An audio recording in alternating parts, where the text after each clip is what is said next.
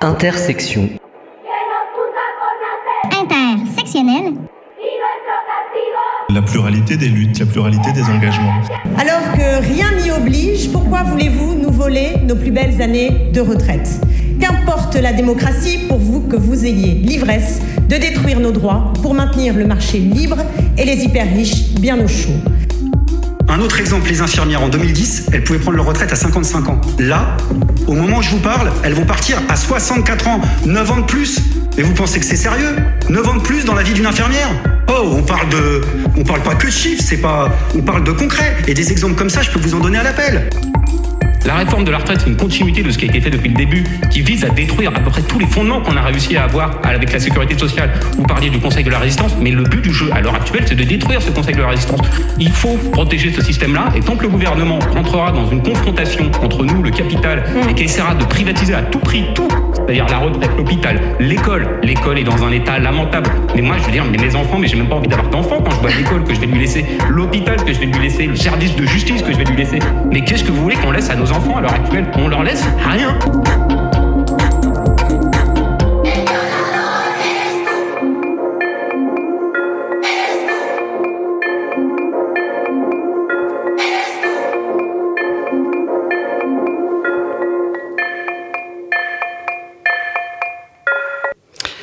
Êtes bien sur Radio Alpa 107.3, vous écoutez Intersection et vous venez d'entendre euh, Clémentine Autain, Olivier Besancenot et un infirmier qui était, euh, je sais pas, vous avez- vous l'avez peut-être entendu hein, euh, euh, à l'émission sur BFM TV, le, débat sur les retraites. Et aujourd'hui à Intersection, nous avons le plaisir et l'honneur presque de recevoir Joël et Fabrice du collectif, du collectif comment il s'appelle? Stop Amazon 72. Donc Stop Amazon 72, euh, ni ici ni ailleurs. Donc Joël et Fabrice, c'est quoi votre... euh, vous venez de quel, euh, de quel horizon militant? Alors, euh, moi, je suis plutôt un militant écolo et il se trouve que j'habite sur place, là où on a un très beau projet d'entrepôt qui va sans doute pas être d'Amazon, mais qui va être l'équivalent. Voilà, donc on y reviendra. Et toi Fabrice, tu es Manceau. Euh, moi, je suis Manceau, euh, militant euh, à tendance écolo aussi, assez Voilà. marqué. Et donc Joël, tout a commencé pour toi en août euh, dernier. Tu... Tout, a commencé par une promenade en vélo et on est passé devant un terrain euh, nu euh, qui est cultivé mais qu'on connaissait comme ayant qui sera utilisé pour la zone de l'étoile 3 à Trangé, c'est-à-dire la zone d'activité de l'étoile 3. C'est un terrain qui se situe entre la zone 1 et la zone 2. C'est un terrain de 8 hectares qu'on connaissait d'être en vente. Donc on découvre en passant une pancarte euh, jaune euh, assez discrète euh, et on s'approche quand même pour aller voir ce qui se passait. Et on voit une annonce comme quoi il y aura un projet d'entrepôt sur la surface totale de la, de la parcelle Ce qui est énorme. euh, de 8 hectares. Exactement, un projet d'entrepôt dont on n'a pas d'informations et on voit qu'il y aura une consultation publique sur cette affiche-là, mais sans les dates de la consultation publique. Donc on s'est quand même interrogé, on est allé demander des renseignements à la mairie et la mairie nous a dit qu'elle n'était pas au courant de ce panneau et qu'il fallait voir avec les préfectures. Il y avait une adresse internet sur la préfecture et là on a demandé des explications et pourquoi il n'y avait pas les dates. Et on a une réponse de la préfecture immédiate par mail, ou pas immédiate, mais le lendemain ou quelques heures après, nous disant qu'effectivement, ça c'était une annonce comme quoi il y aurait une consultation publique et que les dates à ce moment-là seraient publiées. On n'avait plus qu'à attendre. Voilà, mais tu n'as pas attendu en fait. Alors, on D'autant a... qu'à la mairie, tu as croisé quelqu'un du Alors, on a attendu quand même, on a attendu qu'il y ait un deuxième affichage Voilà. nous donnant à ce moment-là les dates. Et les dates, c'était donc à ce moment-là au mois de, de décembre, et les dates de la consultation, c'était du 5 décembre au 2 janvier. Il se trouve qu'à ce moment-là, il y a quand même quelques activités familiales qui nous prennent un peu de temps également.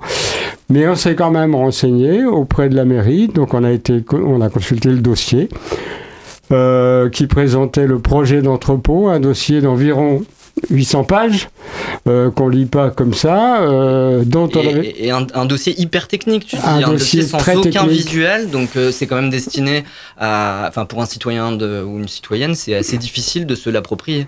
C'est très difficile de se l'approprier. Il y a des renseignements techniques sur les, les problèmes de, de, de foudre, de, de, des, des eaux, etc., etc. Mais ce qui nous a surpris, c'est que l'hectare, donc le, le- le terrain faisait 8 hectares, l'entrepôt faisait 3 hectares 5 de, de, de couverts, et il y avait un plan du, du- dessus très vague et aucun visuel. On n'avait aucune idée de ce qui nous attendait, de, de ce qui allait se passer. Donc, euh, et alors le- le- le- l'entreprise qui est responsable de cet entrepôt, c'est tu, tu finis par savoir euh, qui c'est? Voilà. Alors donc en consultant c'est Amazon. Alors en consultant le dossier, on s'est aperçu que c'était en fait euh, ce qu'on appelle un bâtiment blanc, c'est-à-dire qu'en fait cette société Scanel Properties construit des, ba- des bâtiments destination d'entrepôt, donc euh, des techniques, ils, ont, ils sont spécialisés là-dedans, ils en ont déjà construit pas mal pour Amazon. Et en fait, euh, là, c'est des bâtiments qui vont être loués ou qui vont être vendus. Eux, ils sont juste simples constructeurs, porteurs du projet, et ensuite, euh, ils le vendent et ils sont euh, en dehors après de, de, de, de- de ce qui peut se passer. Ils seront plus là pour après. Quand s'il y a des problèmes ou s'il y a quoi que ce soit, ils seront plus là. Donc si je résume, en fait, tout est fait du côté des pouvoirs publics et du côté euh, du privé, en fait, pour que personne n'y comprenne rien et que aucun citoyen citoyenne n'intervienne dans le débat. Bah, surtout, euh, les gens sont pas au courant. Ouais. Euh, C'est-à-dire que le, panneau, là, il était quasiment invisible. Il fallait aller sur une route où personne ne va jamais euh, pour, euh, pour le voir. Et donc, les consultations publiques, en fait, bah, c'est juste formel, quoi. Et donc finalement, les consultations publiques ou la réunion publique de discussion à Tranger là-dessus, c'est vous qui l'avez organisé. C'est ça. On a en fait euh, donc euh, les riverains sont, sont venus euh, voir le collectif euh, Stop Amazon 72 et euh, on les a aidés à organiser une réunion publique Qui a eu lieu. euh, qui a eu lieu le samedi 10 janvier, je crois, non? Euh, oui, c'est ça. Ouais, c'est ça. comme ça ou 14. Donc voilà. Alors, euh, s'opposer à un entrepôt, on pourrait vous répondre euh, oui, mais euh, écoutez, l'emploi, euh, voilà, ça va apporter de l'emploi. Vous êtes contre l'économie. euh. C'est ce qu'on nous répond, Alors effectivement. ça, ça, ça a été étudié, euh, et c'est pas nous qui le disons, hein, ça a été étudié à l'échelle de l'Europe. Et euh, le e-commerce a déjà détruit euh, 80 000 emplois en Europe. Et euh, ça a été étudié, alors en fonction des estimations, euh, un, un emploi dans la logistique détruit entre 2 et 4 emplois dans le commerce de proximité. Et il n'y a qu'à voir euh, la rue nationale, par exemple, au Mans. Euh, les magasins, il y en a la moitié qui sont en faillite et dessus ils ont mis des grands affichages euh, avec marqué arrêtez d'acheter les choses sur internet euh, si vous voulez soutenir vos commerçants. Ok. Et en plus, c'est pas des emplois qui sont euh, particulièrement euh, Non, euh, de toute façon, agréables et épanouissants. bah, plus ça va, plus ils, sont, euh, ils seront robotisés. Il y a déjà un entrepôt Amazon aux États-Unis qui est euh, entièrement euh, automatisé, il n'y a pas un employé. Et euh, là, euh, déjà, les employés sont traités comme des robots. Ils ont euh, un truc sur la main et on leur dit exactement quel geste ils doivent faire toute la journée. Donc les gens, en fait, qui ont ces emplois-là, c'est des emplois qu'ils ne gardent pas longtemps en général parce que bah, ils sont euh, pénibles, quoi, et euh, précaires. Et puis, il y a aussi la question de l'artificialisation des espaces naturels qui, Mm. qui va très très vite. Alors ça, c'est général à toutes les, tous, les, tous les projets qu'on suit en Sarthe, hein, parce qu'on en suit plusieurs. Euh, en fait, euh, il y a une loi qui a été, euh, la loi climat et résilience, qui a été, euh, qui a été publiée, euh, enfin promulguée, euh, je sais plus en L'année 2019 ou en 2021, je sais plus, mais, euh, mais cette loi, c'est un objectif de zéro artificialisation nette pour 2050. Mais c'est comme les conventions euh, climat, là, c'est-à-dire que ce ne sont que des objectifs et c'est pas contraignant. C'est-à-dire qu'au niveau euh, des communautés de communes, qui est le niveau où on pourrait vraiment agir, eh ben en fait, on artificialise au maximum, puisque personne n'est contraint, et ceux qui artificialisent maintenant seront plus en charge en 2050. Voilà, et justement, Macron, euh, à la Convention citoyenne, à la clôture de la Convention citoyenne, s'était adressé aux citoyens citoyennes qui avaient été tirés au sort. Il avait dit ceci. Et donc la division par deux des surfaces urbanisables, la sanctuarisation des espaces agricoles, naturels, forestiers, le développement de la ville sur la ville en facilitant la reconversion des friches.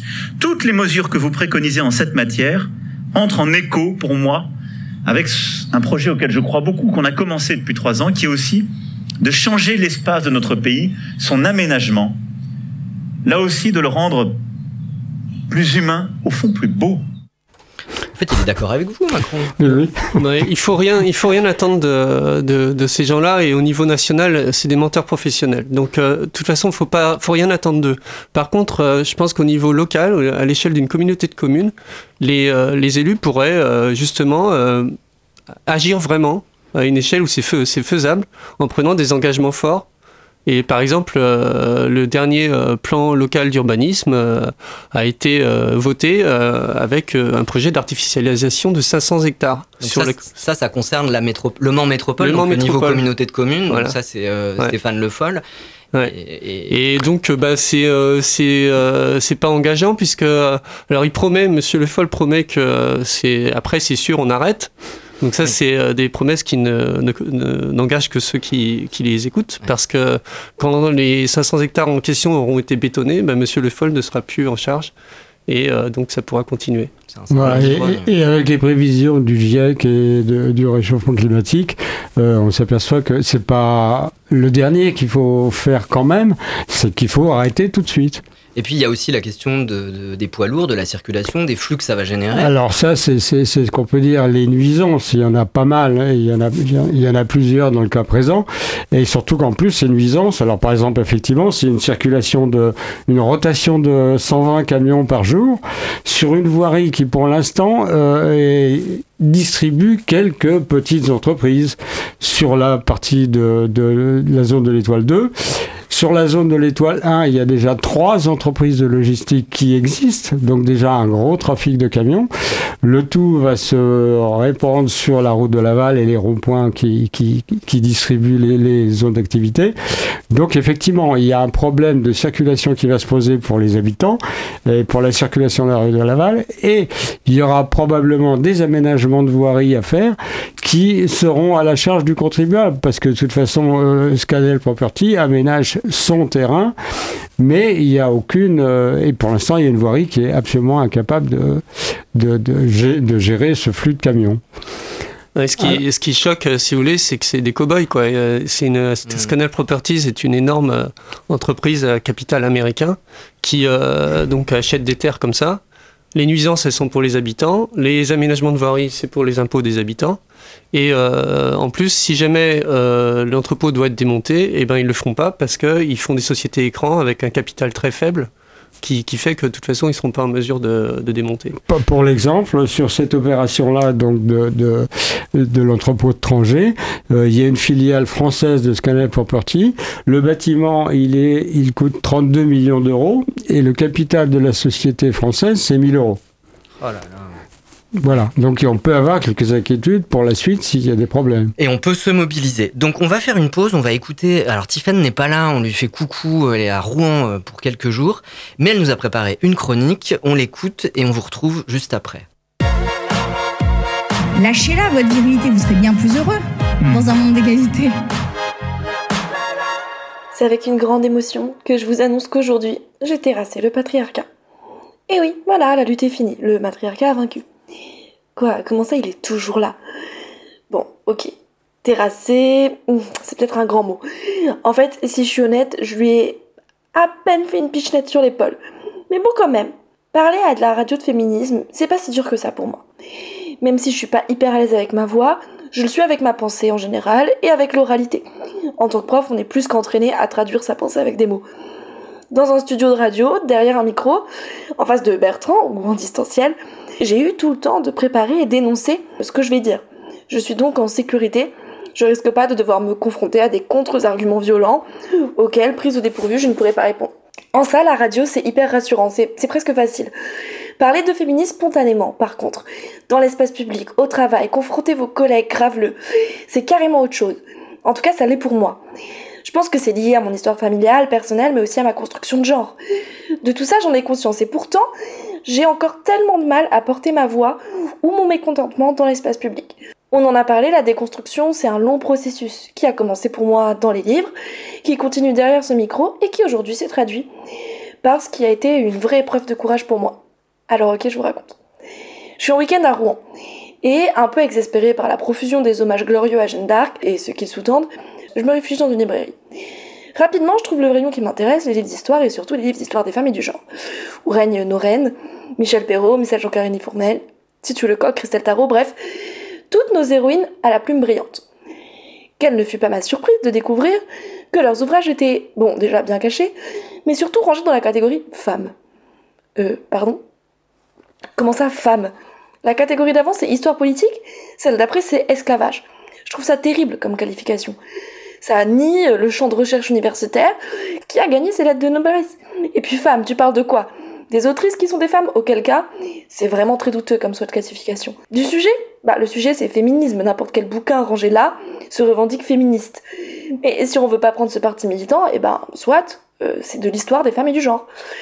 Alors là, ni une ni deux, telle la pucelle d'Orléans, je dégaine avec bravoure mon, bah, mon smartphone et je prends une photo euh, que j'envoie à des potes avec un petit euh, lol non mais sérieux quoi.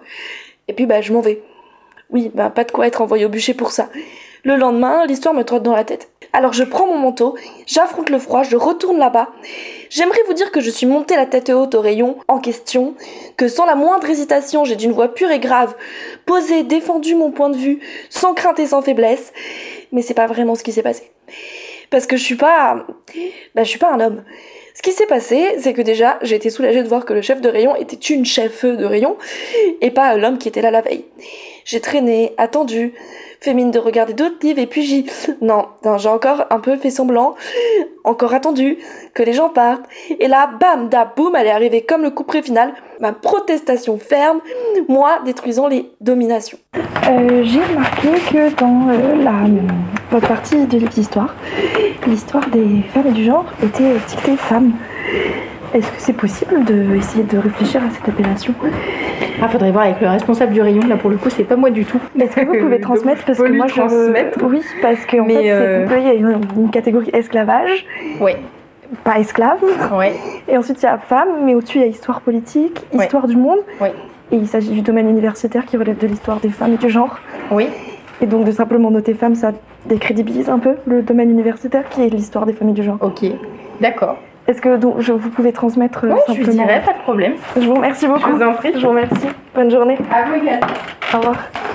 Vous l'entendez, c'est pas de la lutte armée, ma voix est timide. D'accord, j'argumente, mais mon ton, euh, c'est pas celui d'une Amazone revenue des entrailles de la sororité pour couper la tête du monstre. hein. Malgré tout, j'en suis fière. Je sais pas s'ils changeront l'étiquette. Et même s'ils le font, ça changera pas la face du monde. Mais ça a changé quelque chose pour moi. Déjà parce que je suis fière de moi, et c'est pas rien. J'ai porté ma voix et mes revendications dans un espace public qui aurait pu être hostile. Bon, qui ne l'a pas été. Mais en tout cas, sans la protection d'un micro. J'ai rompu cette espèce de consensus social qui consiste à être d'accord ou à ignorer. Et ça, à l'échelle de ma lutte et de ma construction, c'est pas rien. Je suis intimement convaincue que changer le monde, ça passe aussi par ces petits moments de courage, où en fait, on change rien. Mais parce qu'on défie les dominations ancrées en nous, et ben pour ça, on change tout.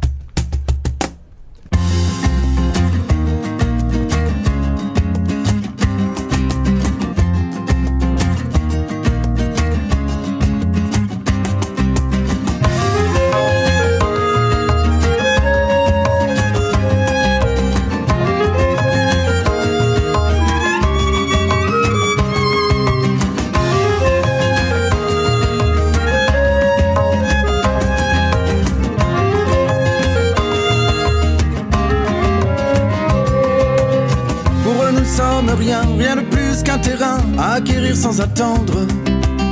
Un deal arraché, un monopole bon marché qu'un jour ils pourront revendre. Sur nos terres agricoles, à la vue de nos écoles, du béton et de la tôle. Un géant sorti du sol, ne craignant rien ni personne, venu dévaster ma zone. Dans ma zone, on veut pas d'Amazon. Dans ma zone, on veut pas d'Amazon.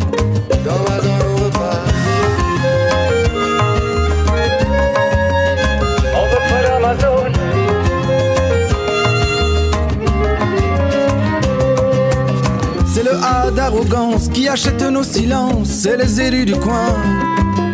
Des sourires de connivence pour que tout le monde pense qu'ils font ça pour notre bien. Il y aura des emplois qui seront, ça va de soi, dégradants et précaires. Des salariés jetables, le mépris incontestable de nos droits élémentaires. Dans ma zone, on veut pas d'Amazon. Dans ma zone, on veut pas d'Amazon.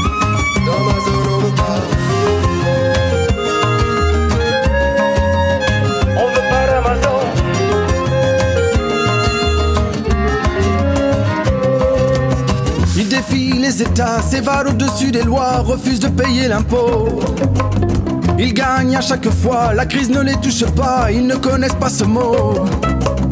Pour eux, nous ne sommes rien, rien de plus qu'un terrain à acquérir sans attendre. Un deal arraché, un monopole bon marché qu'un jour ils pourront revendre. Dans ma zone, on veut pas d'Amazon. Dans ma zone, on veut pas d'Amazon. Dans ma zone, on veut pas d'Amazon. Dans ma zone, on veut pas d'Amazon.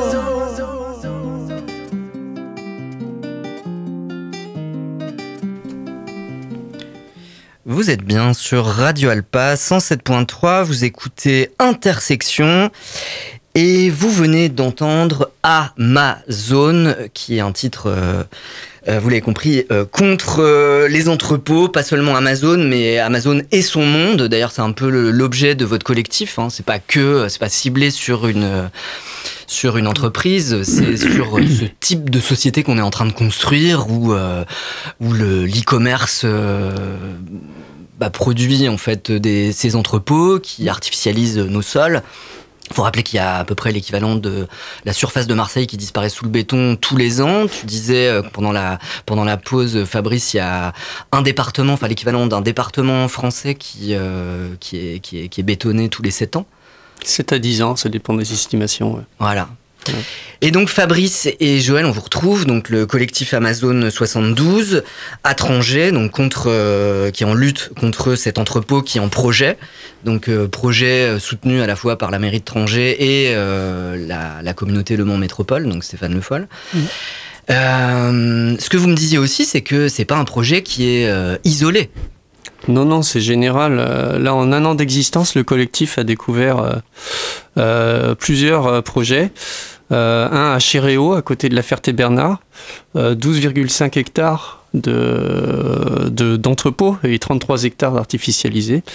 Euh, on a Montabon, donc vers le château du Loir, là-bas, euh, 6 hectares. On a Tranger, donc 3,5 hectares. Je parle juste de la surface des entrepôts, hein, pas, pas seulement. Pas de l'emprise au sol, Ouais, en l'emprise fait, au sol, c'est pire souvent parce beaucoup plus forte. Il y a les parkings, les voies d'accès, etc. Ça double quasiment hein, Ah oui. l'emprise au sol. Oui, oui. Ça double. oui. Et euh, la Milès, 4,5 hectares. Et on a découvert un récemment, c'est Sablé-Louaille aussi. Alors du coup, dans ces communes euh, qui sont euh, qui sont pas toutes sur le Mans Métropole, si? Non, Non, non, non, non, c'est un peu Il n'y a que la Milès. Hein, euh. Là, ça- non, ouais, non. la, la Millet, c'est étranger uniquement sur, sur la Ouais, métropole. c'est ça.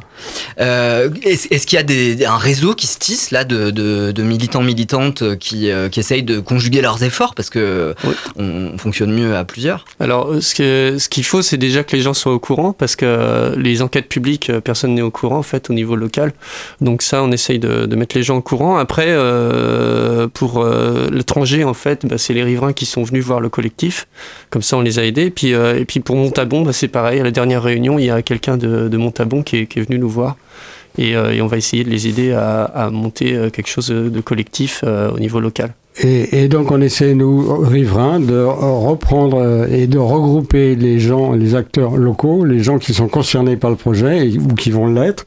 Et donc on va avoir une réunion le 10 février euh, au gîte Beauchêne, euh, où là justement on va voir ce qu'on peut faire comme action en tant que local.